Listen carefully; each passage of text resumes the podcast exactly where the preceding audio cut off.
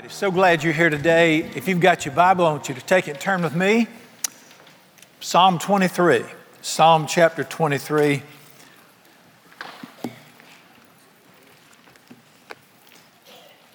All right, you got it. Psalm 23. We're, uh, now let me make my statement first. I've never, all my years since I've been, uh, since I stopped being a criminal and started following Jesus, in all my years, I was arrested by him. In all my years, I've never met a person that's never heard of God. Ever. I, I don't, I've never said, Do you follow God? Do you love God? And people go, I, n- I never heard of God before. I've never met a person that's never heard of him. I've met very few people that know what he's like. I've never met a person that's never heard of him. I've met very few people that know what he's like. That's why we're going through a series right now called Show Us the Father. Show Us the Father. And this is based on John 14, where a man said to Jesus one day, He said, Show us the Father, and everything will be fine. And Jesus answered in verse 9, and He said, He's been standing right beside you for two years. You didn't know it? One of the most shocking statements, man said, Show us the Father so we can see what He's like. And He said, Have I been with you so long? You didn't know that if you've seen me, you've seen the Father? And uh, how could you walk, and by, this is one of his disciples. How could you walk with God for two years and not know it? So obviously, what he thought God would be like was real different than what he was. Let me say that again. What he thought God was like was real different from what he really was. Well, every one of us was lied to. What's the first lie ever told in world history? You'll find it in the first pages of the Bible. God created man, put him in a beautiful condominium, garden. Y'all need to get outdoors. He put him in a garden. We were born to live outdoors. Put him and his wife, put him in a garden, said, Be fruitful, do well. And in the next chapter, along came a liar and lied about what God was like. And they believed it, and we've all suffered ever since. But he sent his spirit and he sent his word to say, No, that's not what I'm like. Here's what I'm like. And in his word, his spirit takes us wonderfully and he shows us. And we're right now we're in what's called the 23rd Psalm, and he paints pictures. He paints pictures of what he's like, and our hearts go, I see it. I see that. And in the 23rd Psalm, we read that the Lord, now we believe the Lord is our Savior. If you want to go to heaven, He has to be your Savior. Now, that's pretty important right there. If you want to go to heaven, He needs to be your Savior. If you want a great life, you have to make Him your shepherd. He can be your Savior, not be your shepherd. But if He's your shepherd, I shall not want. I, I, say preachers are wrong who say he never promised to meet your wants, just your needs. What does it mean, I shall not want? He'll give you the desires of your heart. All right, he makes me stay in the nursery. No, he makes me lie down in green pastures. I don't know if you knew this about sheep. What's the only time they'll lie down? When they're not afraid, they're secure, and they're taken care of. The moment a sheep gets nervous or senses fear, he jumps up, just like most animals. What's my father do? Keep me nervous and on edge. He lets me relax and lie down. He listen, God don't beat me up. He restores my soul.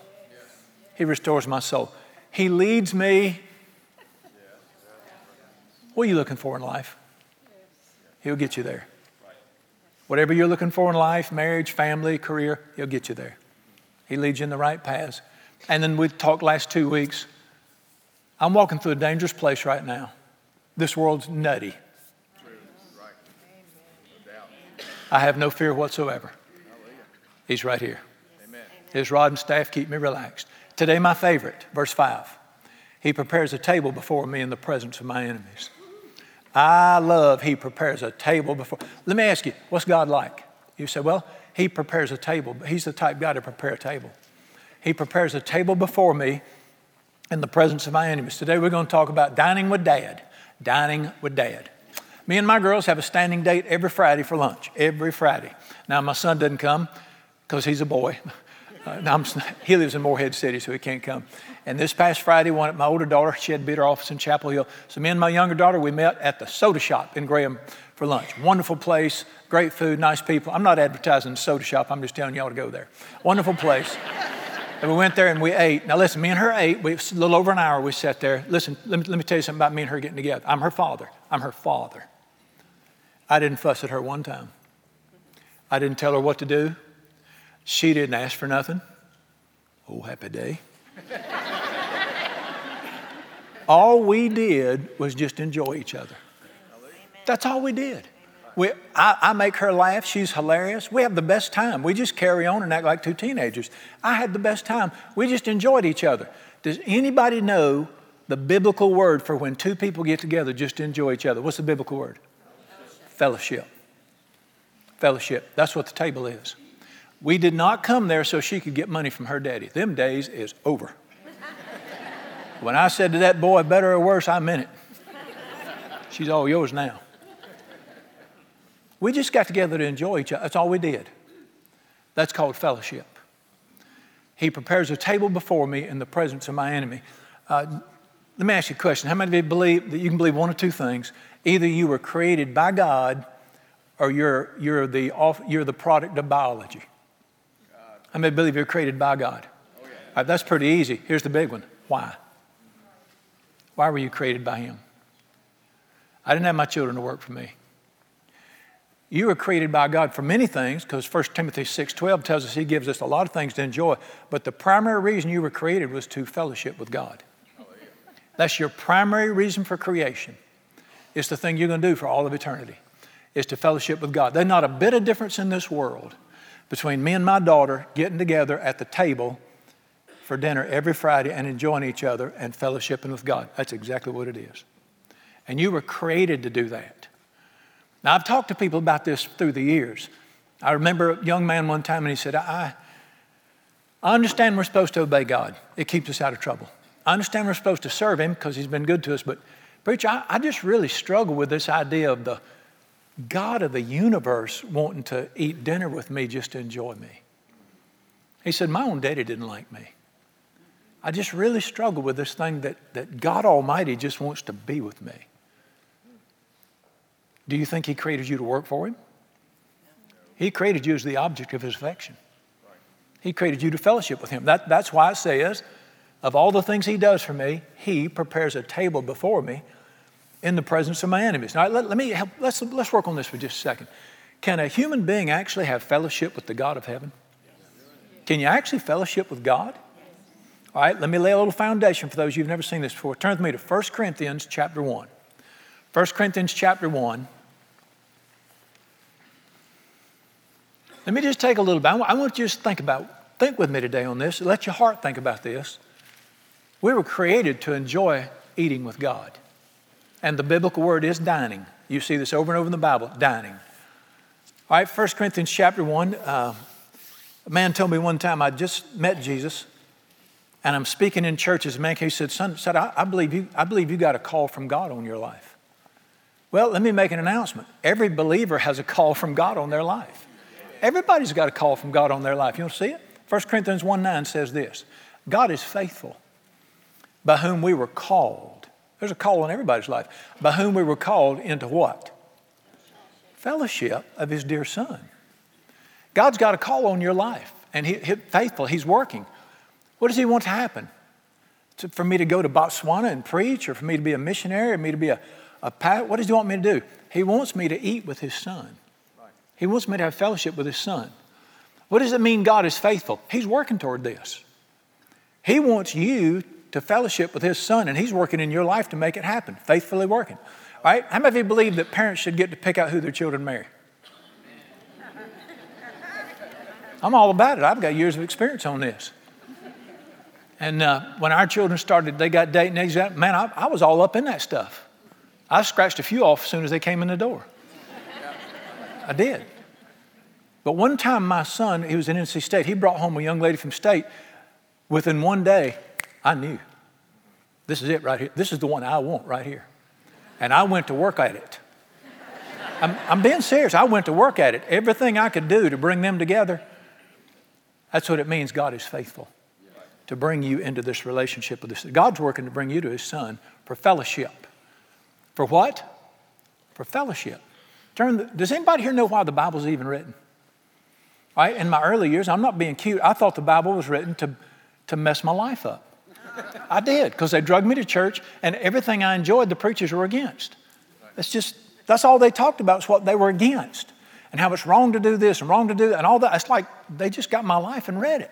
And all they did was talk from the Bible about how it's wrong to smoke and wrong to cuss and wrong to drink and wrong. I thought, what's left? I just thought the Bible was meant to mess your life up. I didn't know. That is not why the Bible's written.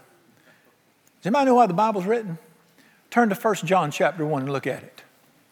1 John chapter 1 is where he tells us this is why the Bible was written. Notice the Bible's written not to learn, although you learn from it, I do, we do. The Bible's written with a purpose. What's the purpose of the Bible? It's in 1 John chapter 1.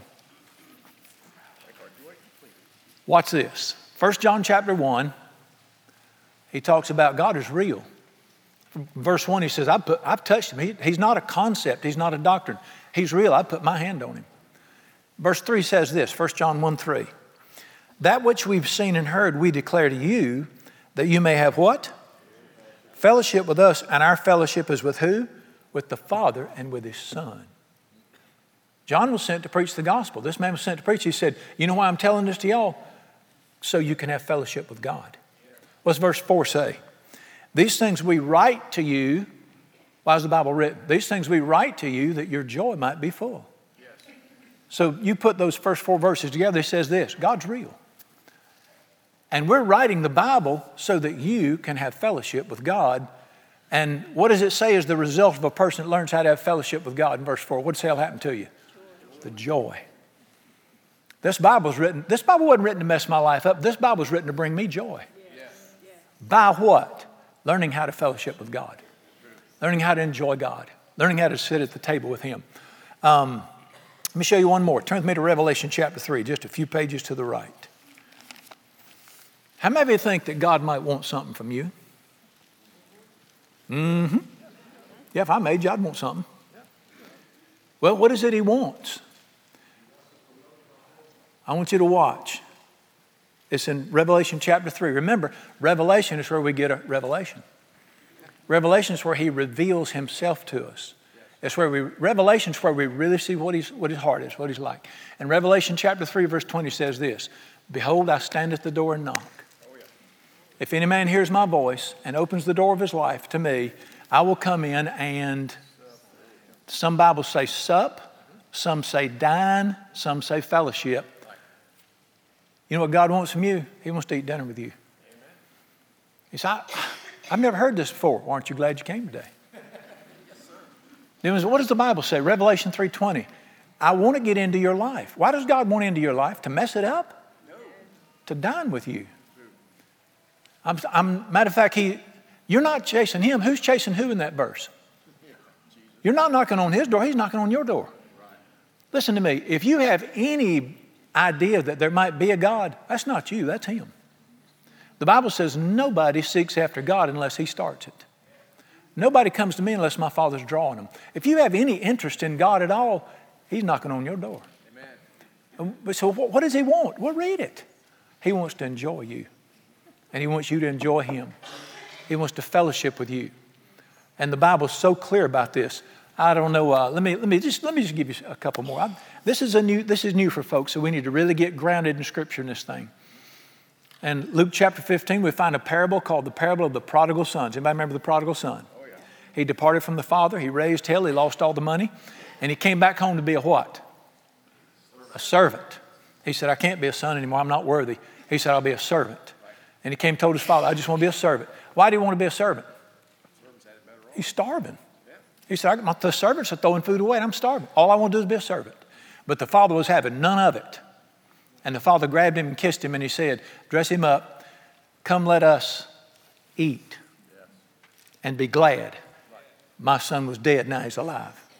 See, a lot of us just want to be a servant of God. What's God want? No, I want you to eat with me. I want you to enjoy eating, and I want you to be what? Come let us eat and be what? Glad. I, I don't know if y'all knew this or not. He is really in a good mood. You wouldn't know that listening to some Christians or watching some or listening to preachers. God is glad. So it's not right to be glad. Can I quote the last verse in that passage to you? And God said, It is right for us to be glad because you were lost and now you're found. He was far from me, now he's close to me. That's Luke chapter 15, verses 23, 24. All right, go back with me all the way. We won't even look, I'll just quote it to you. You remember I said in the garden, God put man in the garden? Yes. For what? He said, Tend the garden, do this. And then an unholy being got in that garden and he lied and it messed up the relationship. Listen to the next verse. And God stepped down into the garden in the cool of the day, the evening, cool of the day, and he said to Adam, Where are you? I mean, you know, he who knows everything, don't ask anything to find something out. He knew exactly where he was at. Well, why did he say, Where are you? You know what he said? Why'd you not come meet me this evening? Every day, every day, he'd step down in that garden, and God Almighty and the man and the woman would walk in the garden and they would talk to each other and enjoy each other. But on that day, the man didn't show up, and God said, Why didn't you come meet me today? He's been speaking to humanity for thousands of years now. Where are you? Why don't you come meet me? Why don't you come visit me? Listen, people can, people can visit with God. Yes. I'm not talking about learning about Him.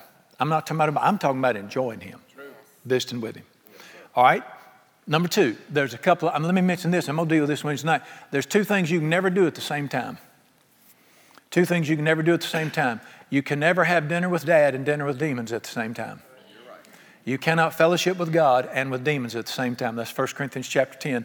I want to talk to you about that Wednesday night. It's very important because this, in my non scientific uh, observation, I see that today Christians are dining more with demons than they are with God.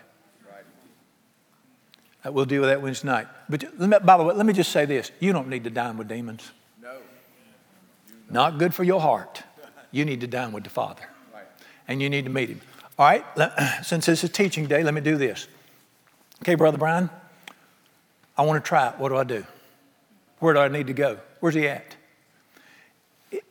If you knew that Jesus was at a coffee shop in Graham this afternoon, Uh, let me say, if I knew that Jesus was at a coffee shop in Graham and he was sitting at that coffee shop, I'd go there. If I couldn't get up to the table, I'd sit at a distance and watch. But if I could get right up to the table, I'd be there. Oh, All right, how do I actually do this? Let me just teach for just a second. All right, decide you want to start meeting with God by yourself. You want to meet with God and you want to enjoy Him and, or dine with Him, whatever you call it. Number one, you got to get alone. You got to get alone. Mark chapter 1, verse 35. And Jesus rose early in the morning and departed to a quiet place, a lonely place, and there he prayed. The habit of Jesus was to get up every morning before anybody else did and go to somewhere where he wouldn't be distracted, where it was quiet. I think that's where we get the word quiet time from. And he would go there and he would just meet God. You don't think he went there to confess his sins, do you? He didn't have to. He never sinned. He just went there to enjoy God. So you got to get alone and listen to me. We, we got to get the. America has become a very loud place. For 6,000 years on this planet, it was quiet till just about 50, 60 years ago. And now it's a very loud, distracting place. Demons, the voice of God is quiet. That's why you got to get quiet in a quiet place. Turn the radio off, turn the racket off. That's why it's good first thing in the morning for your spirit. I mean, your emotions get all stirred up, your mind gets all stirred up. And get along to a quiet place and get still. You ever heard this? Be still, and you'll know that I'm God. Got to get still on the inside. Number two, you say, okay, okay, I'm, I'm here. I, I, found me a quiet place. The Bible says in Matthew 6, go into your closet and shut the door. It don't mean your literal closet. He, well, I couldn't get in mine because I share it with this chick I live with. And, uh, but it just means go into a place where nobody's at. Go into your closet, close the door, and talk to your father who's in secret. Just go to a quiet place. All right, what do I do when I get there? I'm here. Not quite the way you start. It is very important how you start talking to Him. Let's look in the Bible and say, turn with me to Psalm 95. It is very important. There was, my sister was coming over for dinner last night, and there was a new bypass around Asheboro, and she missed it, and she called me. I said, Well, you can't get here that way. It's very important if you're going to draw close to God, you got to take the right exit. You got to start right. There's a way to do it. And the Bible's pretty clear about this. Psalm 95, look at me in Psalm 95, verse 2. It says this Let us come before his presence. Stop right there. What does that mean, come before the presence of God? Now, dear ones, um, I, I hate to get theological here on you, but I have no choice. There are two presences of God in the Bible. One is called His omnipresence, which means He's everywhere. Psalm 139 Where can I go from your presence? Where can I flee from the Spirit of the Lord? If I go to heaven, you're there. If I make my bed in hell, you're there. If I dwell in the deepest sea on earth, even there your hand will be. There's no place you can go He's not at. Do you understand that? I mean, He's everywhere. He, the Bible says He fills heaven and earth. Heaven is my throne, earth is my footstool. You're, you're not going anywhere He's not at. But that's not the presence this is talking about. There's another presence, and it's called the manifest presence. James, uh, John chapter 14, Jesus said, Love me and walk with me, I will manifest myself. And listen to me, that's when you feel God. He, manif- he makes himself plain to you. You feel him. You can sense something just changed in the atmosphere here. Uh, we used to sing an old song goes like this Surely the presence of the Lord is in this place. I can feel his mighty power and his grace. And it's when you could feel God in the room. Uh, we sang another one went like this There's a sweet, sweet spirit in this place. And I know it's the presence of the Lord. The, the manifest presence is when He reveals, He shows Himself to you, and you go, He's here. And what did He say? What that what Psalm 95 say? Let us come before His presence. All right, how do you come before the presence of God? Let's read it. Psalm 95 2. Let us come before His presence with what? Dear ones, thanksgiving is the door to where God is. Psalm 118 Open to me the gates of righteousness, I will go through them. It's just as surely, now my daughter's always my daughter. I always love her, but she lives in Gibsonville and I live in Eli, Eli Whitney. And she's always my daughter. I always love her. She can talk to me on the phone. I don't like talking on the phone. But if she's going to enjoy my presence, she has got to come where I am. Do y'all understand that? Right. I'm always God's child. He'll always love me. But if I want to get where He is, I got to go somewhere. Right. And it, it's not a geographical location, it's called Thanksgiving. Thanksgiving is how you get to where He is. You get alone, you get quiet, and you get the stuff out of your mind. Listen to me carefully. You don't ever start time with God focused on the stuff. God, it's just terrible down here, and it's just awful, and my mother in law is moving in, looks like, and I ain't get. You'll never know God like that. You don't start with the stuff. Listen to me. You don't start with you. I'm so sorry that I'm such a low down, I'm such a sinner. You're not going to get in His presence. You start with Him. On Him. I start my day every day. I, I, get my little mess done, and then I get alone and I go, I want to thank you that I'm alive today. I want to thank you that you've smiled on me. I thank you that you love me. I thank you for hope today. I thank you for the peace I enjoy today. So thankful for my sweetheart. Thank you for my family. Thank you for this home you've given us. Thank you that I live in a free land. Thank you that I found mercy at the cross. And you start out giving him thanks for who he is. And as you begin to do that, you'll sense something just change in the atmosphere, and you'll sense a sweetness and a quietness come. And you'll sense God draw close to you. Listen to James chapter 4. Draw close to God, and he will draw close to you. Some Bibles say draw nigh to God, it means close. I'm going to quote that again. James chapter 4. Draw close to God, he'll draw close to you. Now listen to that verse. Who starts it? He doesn't start it. You draw close first. And when you draw close to Him, being grateful, focused on Him, He'll draw close to you. And you'll sense Him draw close. And the sweetness comes as we begin to thank Him and praise Him. And uh, turn the page, Psalm 100. Look with me, Psalm 100.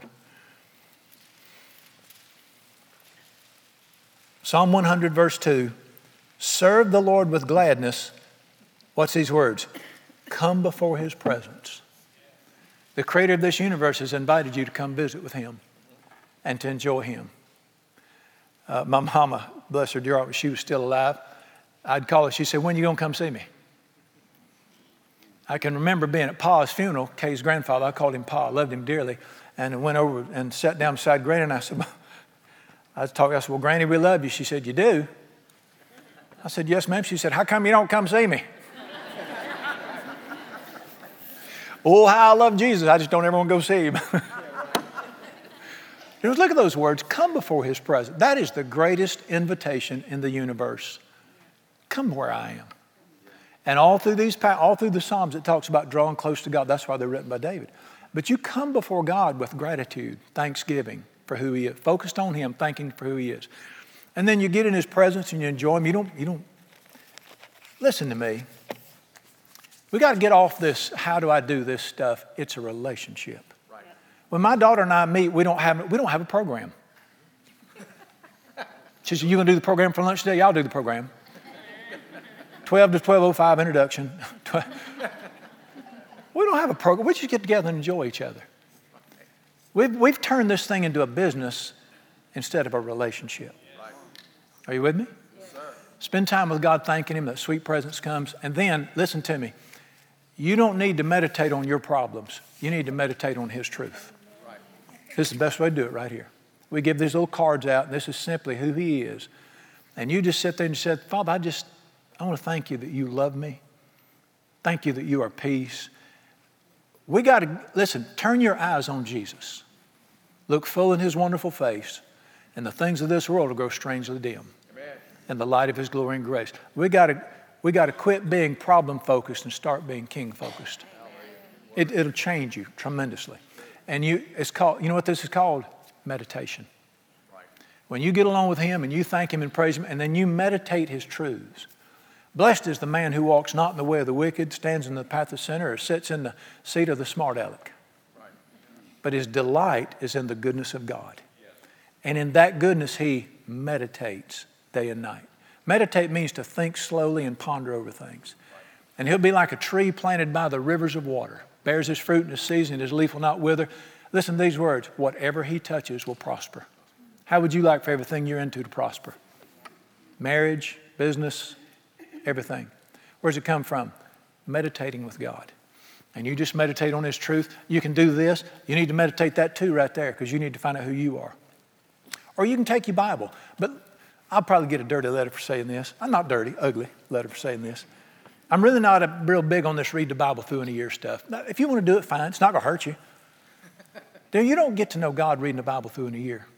Because you're going to get to Abimelech beget Halimelech, and then he beget Melimelech, and then they quit begetting for 10,000 years. And I, I'm sorry. Leviticus will kill you.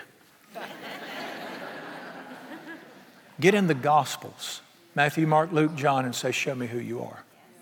And you meditate on, the, and you're, at, you're, waiting, you're in His Word for Him to speak to your heart and show you things. And He'll do it. And then you transition to what? Prayer. When you meditate His truth, that's God speaking to you. And when you pray, let, let me help you with something here. We got two guys sitting at a table. Aren't you with me? Two guys sitting at a table having coffee. One's the smartest man that ever lived. One can't find his car keys half the time. Who should do most of the talking? Think about it. Who should do most of the talking? The smart guy should do most of the talking. Prayer's not talking to God, prayer's listening to God. He's the smart one, he needs to do most of the talking. He's done it right here. And we need to hear his goodness over and over. And then you transition to prayer. And you, listen to me, pray from the heart. We need to pray from the heart. This, this, uh, so I, I got to pray. Don't bother. Pray from the heart. He'd rather hear three words from your heart than to hear two hours of rattling on. I would. You know, if my daughter called me and said, "Oh. I'm supposed to," I heard I was supposed to call you to you. I love you, love you. That'd bless my heart. That's good. No difference. Pray from the heart. And if you want to, I do. I use the pattern in Matthew 6 and Luke 11 when he said, When you pray, say this Father, thank you for all you've done for me. I want your kingdom to come and your will to be done in my life, my family, my church, the other things I pray for. Thank you that you're going to provide for my family today because you're faithful. Please forgive me my sins. I don't want anything between me and you. And I thank you that I can forgive people. I'm not going to be mad at anybody because I like enjoying my life. I like sleeping at night.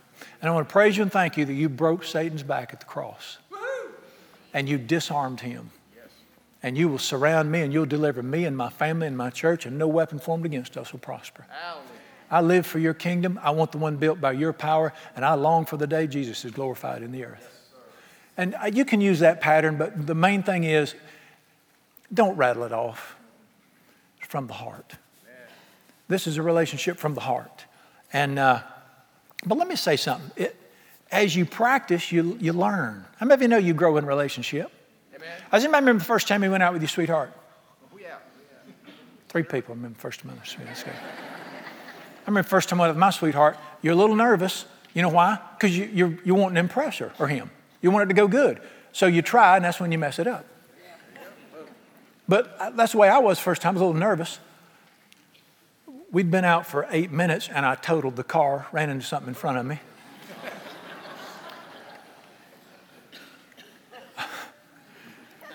took, took my other car, got pulled by the police coming home. I wasn't, I wasn't concentrating.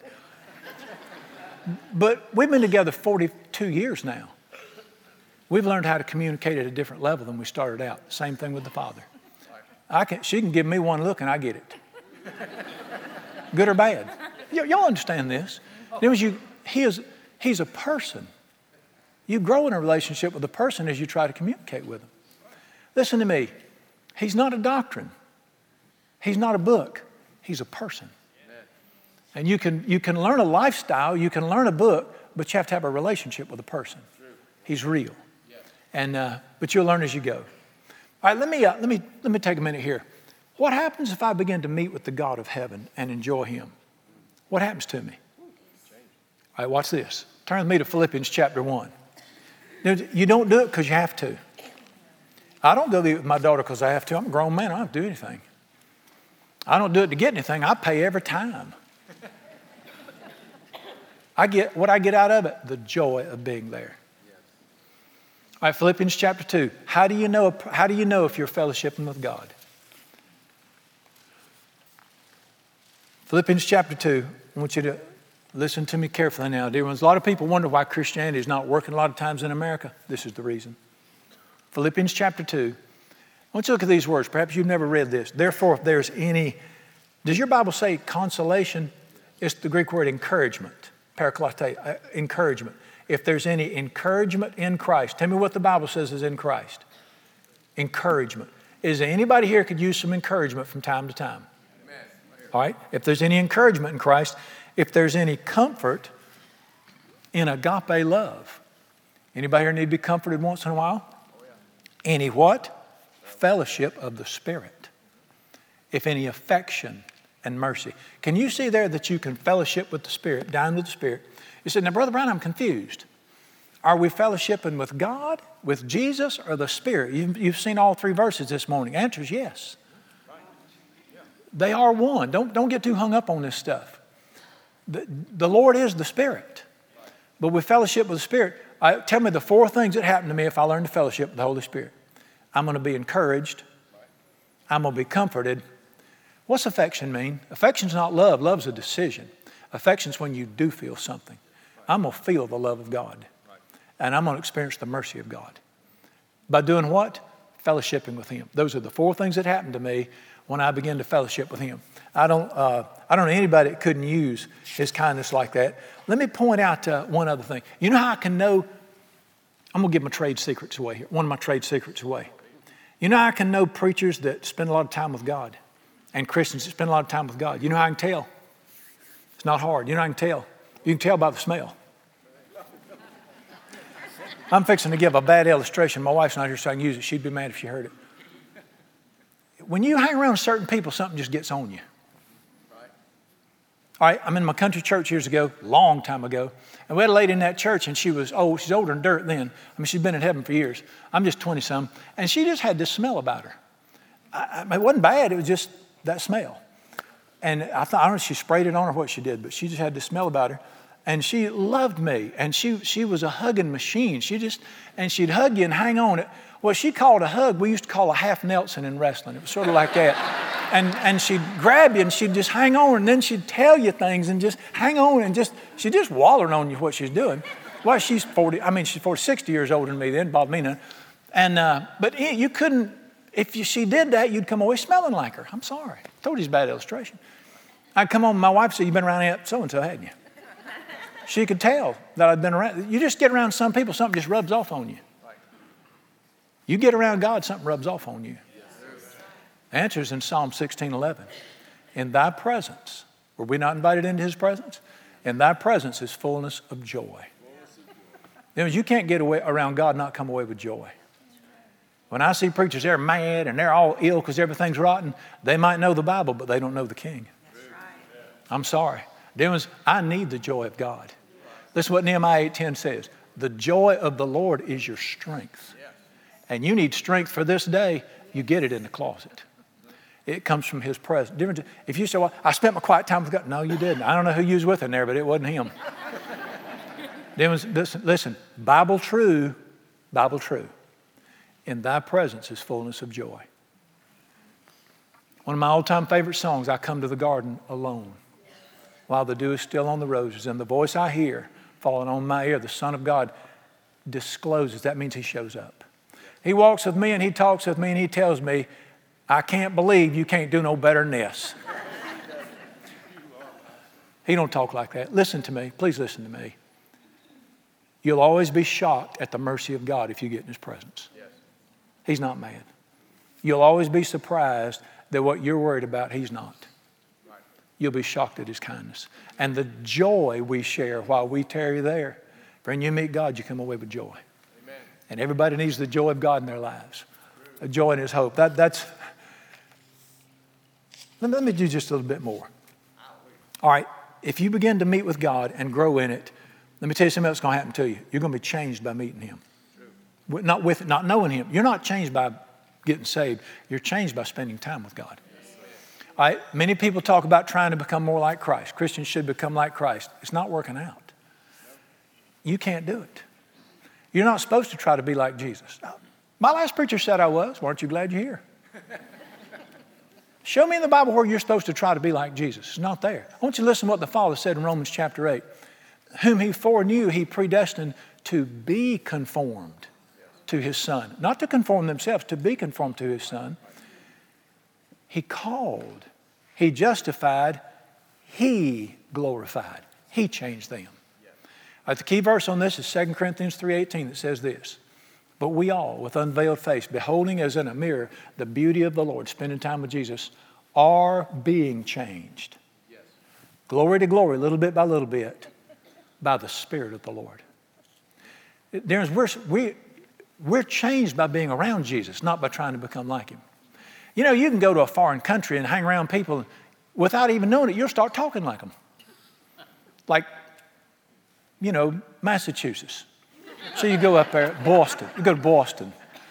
And you hang around them people for long without even trying, you'll start talking like them. You won't see it, but everybody else will see it. Come back down here where we talk normal. Does you, this modern American stuff where you're supposed to try to be nice and all that, that's not Christianity. Listen, Christ in you is the hope of glory, Amen. not you trying to be like Him. Yeah. But you spend time with Jesus, let me tell you what's going to happen. You'll become more like Him, you won't even see it, but other people will. We're, we're changed in His presence, changed from glory to glory in His presence. All right, let me give you one more that happens when we're around Him. You get to hanging around Him, stuff disappears. Stuff just starts disappearing. Here's the great, let me give you the, one of the great verses. I love this. The mountains melt like wax in the presence of the Lord. Fear, worry, anger, unforgiveness, bitterness, all that stuff just disappears in His presence. And you come away. You can go into a meeting with Him all nervous and upset about the future and come back out and not even remember you got one. Just looking for answers, looking for answers. You come back out, you forgot the question. In His great kindness, did He not tell you He'd take care of you? Can you not cast all your cares on Him because He cares for you?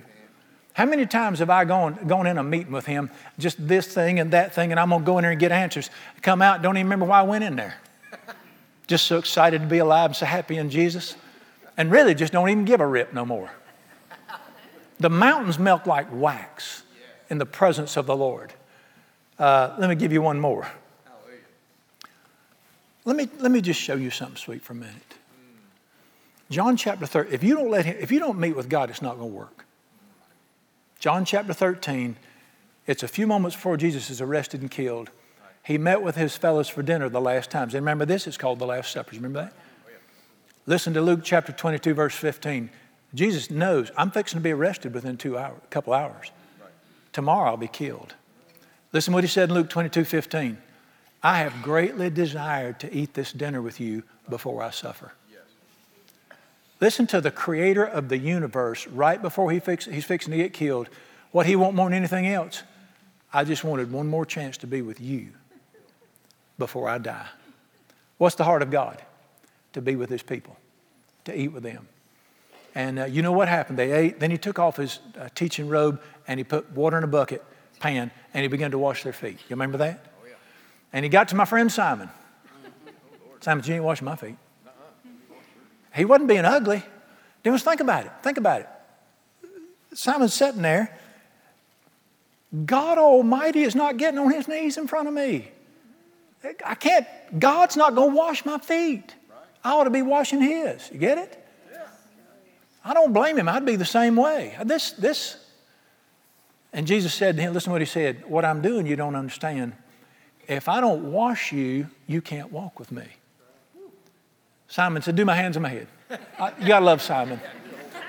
But listen to what Jesus said. Listen to what he said. He said, no, he who is bathed needs not bathe again. He just needs his feet to be clean. Listen to me. Jesus says that to me and you. He said, You got to let me wash your feet regular. You don't need to be saved again, you're already saved. But you walk through this world and you pick junk and dirt up. You need to let me, you need to come to me regular and let me clean it off. If you don't let me cleanse you, you have a hard time walking. We need to go to Jesus to get clean. We need to go to Jesus to get refreshed and helped.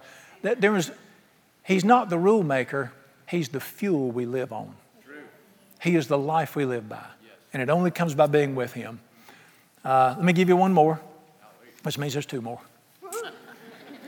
Isaiah 40 Those who wait upon the Lord shall renew their strength. They'll mount up with wings like an eagle. We need the strength of God. It's there, but you don't get it unless you go to Him and get it by waiting in His presence.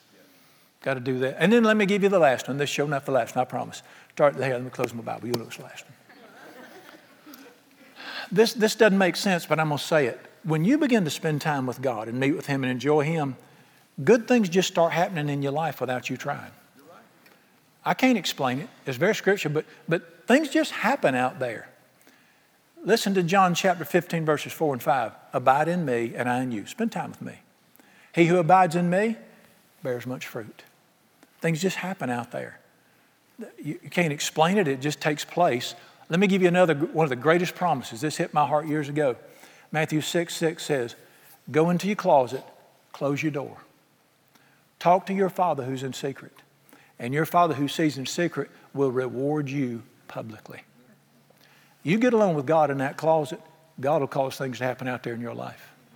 Things will happen out. Everything we're trying to do out here by striving and struggling and learning, it all goes back to the closet, to the quiet place with God, to the private place. Everything needs to be born back there. All right, I want to tell you a story. Uh, and it's, it's, a, it's a janky story, but it's pretty good. It's sort of goofy, but it's pretty good. I got to illustrate this thing. Psalm 23 5. He prepares a table before me in the presence of my enemies. All right, here's my story. A little small town, and there's this fellow, and he is one of the nicest guys. He's just wonderful. He's selfless, he's, he's gracious, he's kind, he's good. He's just a wonderful young man. And he sees this young lady, and he thinks she's beautiful. You're with me.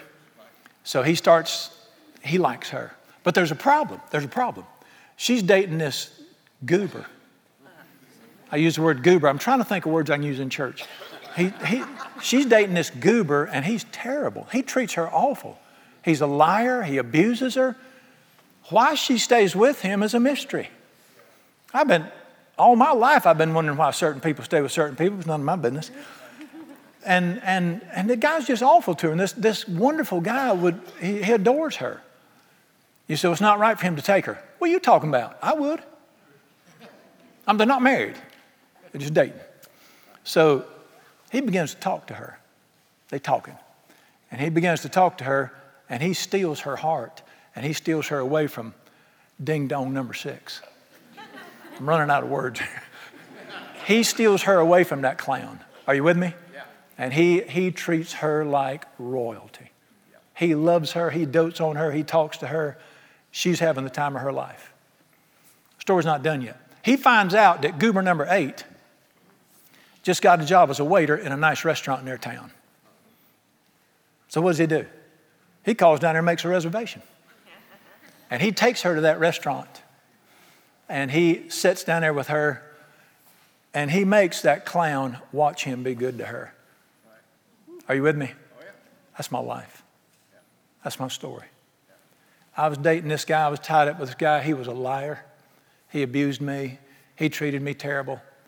But the greatest man that ever lived saw me and loved me, began to speak to me, and wooed me away from that fool.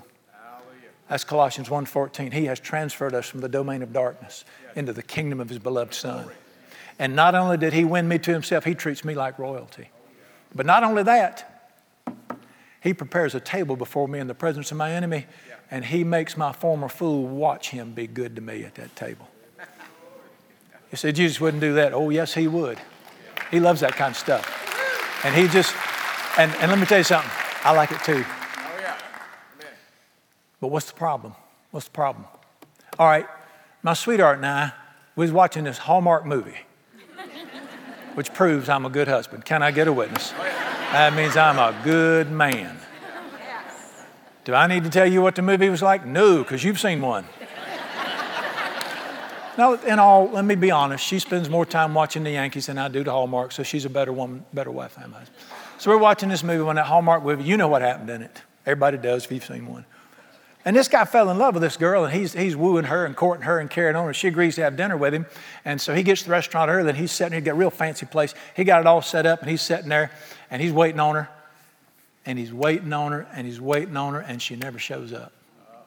Finally, after a while, he just leaves some money on the table and leaves disappointed. Dear ones, he has prepared a table before you, and he's waiting. And he's waiting.